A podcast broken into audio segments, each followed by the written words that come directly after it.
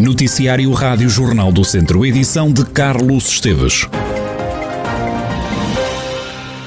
Nos últimos 10 dias ocorreram no distrito de Viseu 63 incêndios florestais. A maioria dos fogos registrou-se durante o período em que o país estava numa situação de contingência, com as temperaturas a rondar os 40 graus. O combate foi dificultado pelas altas temperaturas, como dá conta o comandante operacional distrital Miguel Ângelo David. Entre o dia 11 e o dia 20, nós tivemos 63 ocorrências de incêndios rurais no nosso distrito. O combate correu bem. Felizmente não tivemos bombeiros feridos graves, não tivemos populações afetadas, nem aldeias. As situações que houve com bombeiros foi cansaço, intoxicações, mas fruto também muito daquilo que foram as altas temperaturas da semana passada. Com o estado de contingência, os meios para combater os fogos foram reforçados. A proteção atacou com toda a força os incêndios que iam surgindo para impedir que os fogos ganhassem dimensão. A estratégia foi essa, houve uma a situação de contingência levou a um aprontamento de dispositivo nos quartéis, também com reforço hum, de equipas do dispositivo, a circunstância de bombeiros voluntários oriundos do setor público ou privado e da sua dispensa ao serviço muito também contribuiu para que esse recurso efetivo pudesse ser executado e foi o que conseguimos concretizar. Obviamente que a tónica deve ser tolerância zero à utilização do fogo, tolerância zero à utilização de maquinarias, porque apesar de todos os esforços das autoridades eh, competentes, ainda tivemos incêndios que foram provocados por queimas de sobrantes, por trabalhos agrícolas, circunstâncias que perante a onda de calor que estamos a viver e o, a situação de alerta não deveriam de forma alguma acontecer. Houve também incêndios não criminosos, consegue-me apontar isso? Eu deixaria essa parte para a GNR, que é quem tem essa competência, a GNR e a Polícia Judiciária. Obviamente que há circunstâncias em que há essa suspeita de origem dolosa.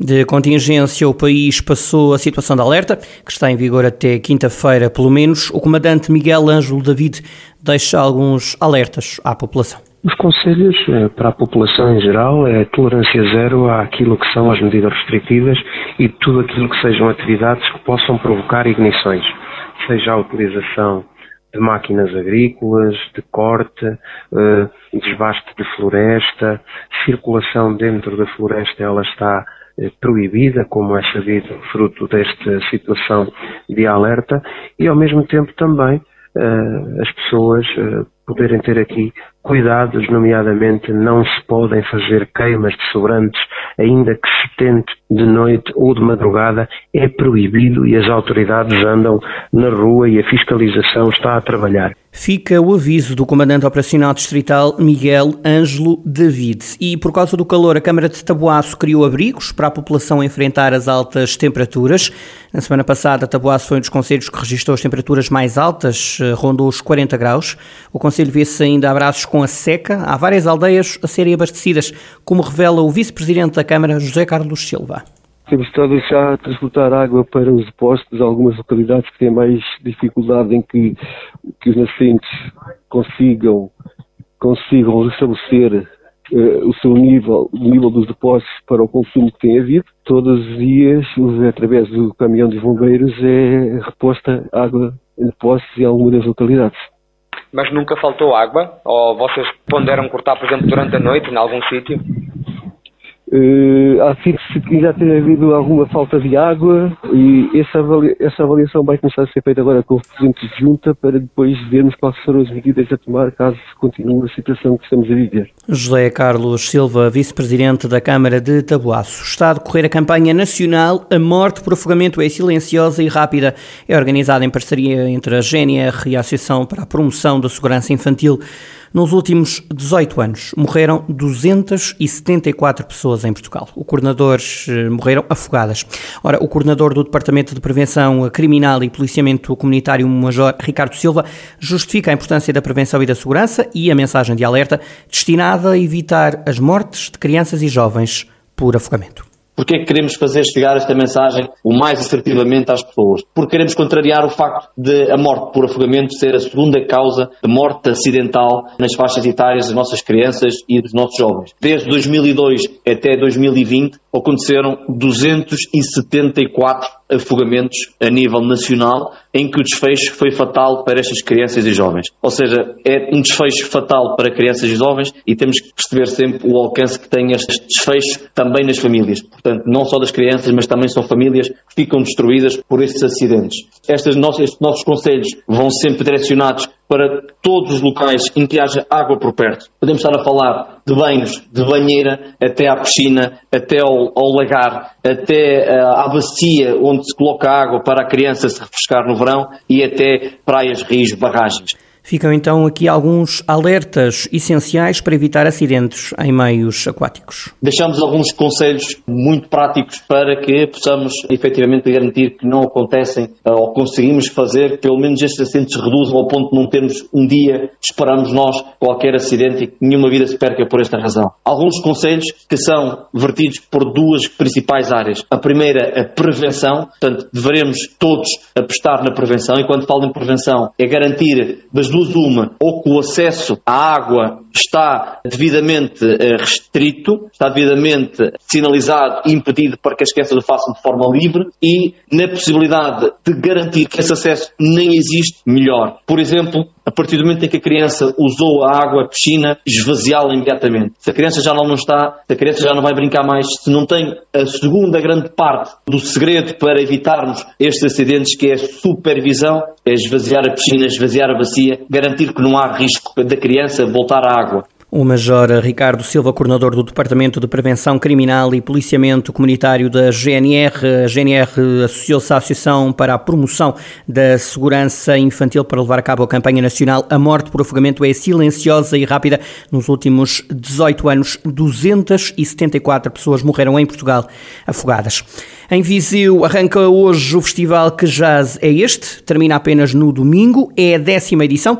Entre a programação estão 11 espetáculos em vários locais, há ainda o jazz e o domicílio na rua, como explica Ana Bento, da Girassol Azul, que organiza este evento. Temos uh, o Jazz na Rua, que tem como objetivo também surpreender pessoas que se calhar nem sabem que o festival está a acontecer ou que não se interessam tanto e de repente cruzam-se com, com uma banda a tocar e, e percebem a programação, não é? É-lhes dada a programação e podem juntar-se nos outros momentos. O Jazz ao Domicílio, que é uma rubrica também que nós carinhamos imenso há, há alguns anos, uh, na lógica de se há pessoas que não podem vir aos concertos, os concertos vão a essas pessoas, o caso dos reclusos uh, do estabelecimento profissional do campo, entre outros. ainda para ver um filme musicado ao vivo e para ouvir a Rádio Rocio, em que a Rádio Jornal do Centro é parceira. Temos um filme musicado ao vivo que estará todas as manhãs em exibição no Carmo 81, assim como a exposição que falei há pouco, e, e temos ainda a Rádio Rocio, que vai estar a emitir eh, todas as manhãs e todas as tardes, das manhãs com uh, radialistas das rádios locais, também são vários, parceiros do festival há muitos anos, e à tarde o Rui Miguel Abreu, dos Rimas e Batidas, e o Ricardo Ramos, que fecha sempre a emissão com meia hora dedicada ao seu projeto incrível Viseu Demo Tapes. Ana Bento, da organização do Que Jazz é este, o Festival de Jazz de Viseu, que decorre até domingo, 11 concertos para o público em geral, 5 espetáculos em formato ambulante na rua, outros 5 ao domicílio, 3 jam sessions, uma exposição, 3 conversas, 20 horas de rádio ao vivo e 5 sessões de cinema musicado ao vivo. É a não perder até domingo. O novo volume da revista Beralta presta homenagem ao investigador Alexandre Alves, um tributo prestado a alguém que ainda hoje é quem mais artigos tem assinados na publicação. Fátima Eusébio, diretora da revista Beralta, fala num homem fundamental para a investigação na área do património.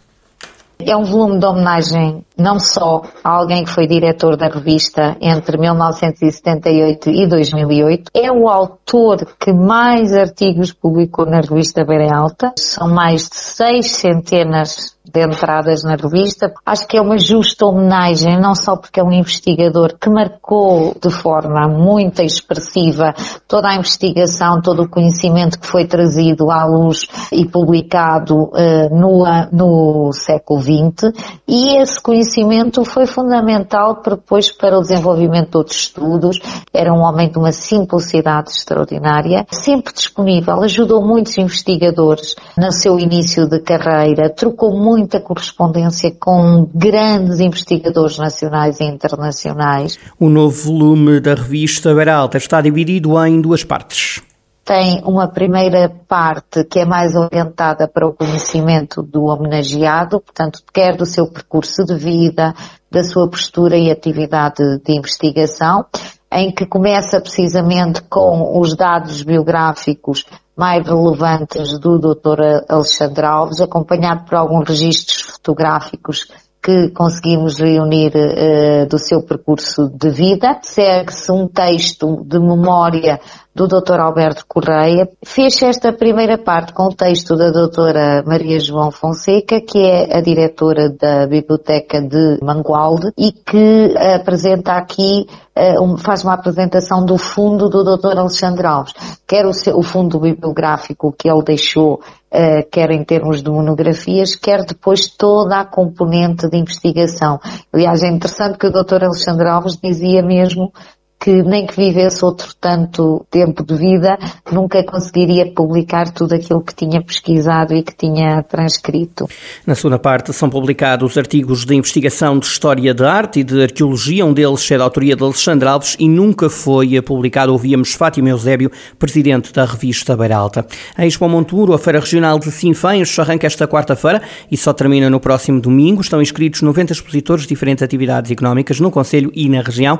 No plano da animação animação, o destaque vai para as atuações de André Sardem, Miguel Araújo e Carolina Deslandes. O presidente da Câmara de Sinfãs, Armando Morisco, destaca as atividades económicas do Conselho, que estarão ali representadas durante cinco dias. De 20 a 24 de julho, todos os caminhos vêm dar a Sinfãs, com a Expo Montemuro, feira regional e que tem uma variedade de atividades, de ações económicas e culturais que costumamos receber dezenas de milhares de visitantes. Desde logo 90 expositores, desde o agroalimentar, do agropecuária, os nossos produtos agrícolas, os nossos produtos industriais, mas os nossos produtos indógenos, o artesanato, os doces, os licores, a nossa doçaria, bem como uh, será o resto também a nossa gastronomia, os nossos vinhos e o nosso turismo. Armando Morisco sublinha que vale a pena apreciar de tudo o que faz parte da Expo Montemuro. Eh, vale a pena vir degustar a posta-arauquesa, o arroz d'água, o alho assado no forno, a vitela arauquesa assada no forno, acompanhados excelentes verdes simpães e da nossa eh, tradicional doçaria, bem animado também com espetáculos culturais que eles são de índole tradicional, com as nossas orquestras que são únicas no país, bem como com os nossos ranchos folclóricos e depois cultura a nível nacional eh, para atrair público de diversas idades. Na abertura teremos música popular com com, com uma ação diversa uh, e com artistas muito conhecidos. Depois, André Sardé na quinta-feira, uh, Miguel Araújo na sexta, Carolina dos Landes no sábado, enfim. Uh, uma panóplia de artistas, de atividades económicas, culturais, gastronómicas, turísticas que atraem dezenas de milhares de visitantes até Sinfãs e fazem a delícia de todos. Armando Morisco, presidente da Câmara de Sinfãs, esta quarta-feira, 20 de julho, arranca a Expo Montemuro, a Feira Regional de Sinfãs, vai estar em Sinfãs até domingo, dia 24 de julho.